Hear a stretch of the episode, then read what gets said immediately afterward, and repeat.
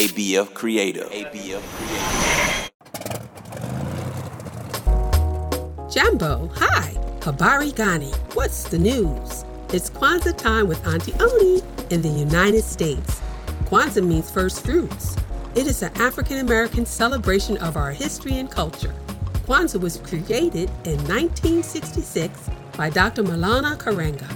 During Kwanzaa, December 26th to January 1st, we speak words from the African language of Swahili to celebrate the Nguzo Saba, seven principles for each day of Kwanzaa. These principles, they guide us as we strive to live in peace, respect, and harmony in our homes and communities. The fourth day of Kwanzaa is here. Ujamaa, Cooperative Economics. So come with Auntie Oni on a story adventure as we visit the House of Ujamaa. Are you ready? Let's get on the plane. It's going to be a quick ride.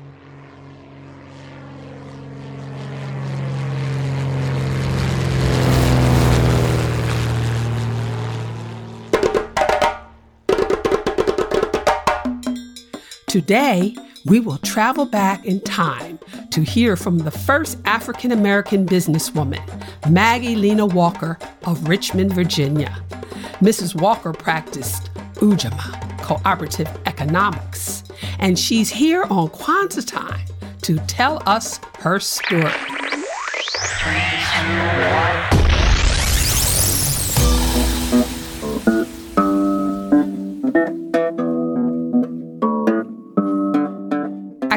To talk especially to you children myself because I do love children. I was born Maggie Lena Mitchell on July 15, 1867, in Richmond, Virginia, right after the Civil War. And I was born a free person, not a slave. I became the first African American woman in America to own a bank. Yes, children, I practice Ujamaa, cooperative economics, because I started up my own bank, a newspaper, and a department store. I hired many African Americans who, just because of the color of their skin, they couldn't get jobs after the war ended. You see, these good people needed work just like everybody else. This is my true story, and I hope you will listen so you'll be inspired to be your best self. As a young girl, I went to the old Lancaster School where I learned to read and write and do arithmetic. School and learning was sometimes very difficult, but it was important. Someone said that reading and writing was like riding on the wind. You could go anywhere. And I believed it. My father was killed when I was nine years old, but we never found out who did it. So my mother was left with me and my little brother Johnny. I spent most of my time helping my mother and taking care of Johnny because mother had to keep food on the table. She earned money by washing and ironing clothes for people. We didn't have washing machines back in those days. So I carried buckets of water and kept the fires burning under the washing pots. When mother would finish ironing and folding the clothes, I would carry them to the people's houses and collect the money. In my playtime, I loved to be outside sitting on the steps, watching the people coming and going to the stores and the banks. I remember one Sunday I was playing near the First African Baptist Church, and a lady came up to me and invited me to come inside. She introduced me to all the black folks in the church. They was working and praying together to uplift our community.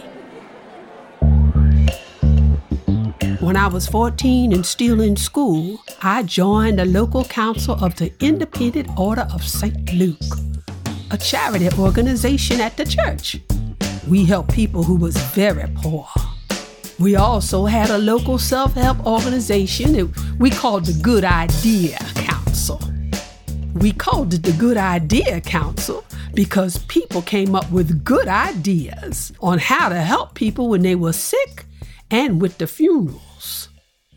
At 16, I graduated from high school and went to college. I studied hard to become a teacher. My education allowed me to do two things that I loved work for the Independent Order of St. Luke, and the other was teaching children. It was a joy teaching my students to ride the wind in a book. I felt a strong commitment to help my people. I worked teaching and helping out wherever I was needed.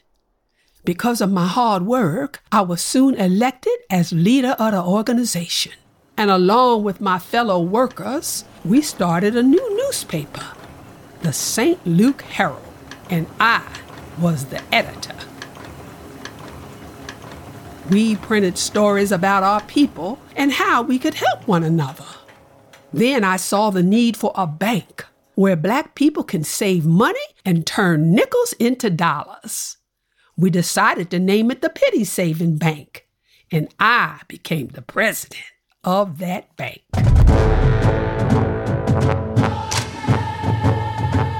Oh, it was a great day when the bank opened. The choir sang, and there was a band and great speeches about how our community could join together to do great things in business. Many people thought we was crazy and that the bank would never succeed. But we put our money together and made it work. A year after the St. Luke Penny Saving Bank opened, we, the women of St. Luke, started another business. We opened the St. Luke Emporium, a department store on Broad Street. Side by side, all the big businesses in downtown Richmond, Virginia. We sold clothes, playthings, tools, and home goods. All these good things I started up the newspaper, the bank, and the emporium were possible only because we put our hands and brains and might together. We made jobs for ourselves, and we were very successful. When I became older, I became ill and paralyzed, and I finally had to use a wheelchair but I continue with the cause of black unity and self determination.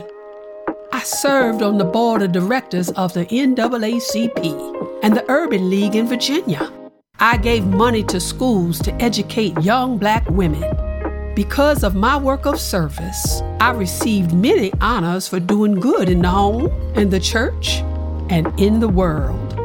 My friends, there is no reason why any man woman, or child should stand by idly waiting with folded arms, saying there's nothing else they can do. Because with education, determination, and cooperative economics, you can do anything if you really try. So I want to leave you with something very important.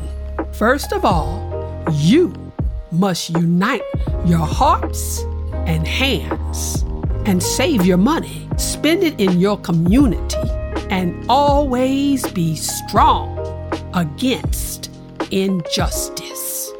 If you want to know more about my life, just search my name on your computer for Maggie Lena Walker.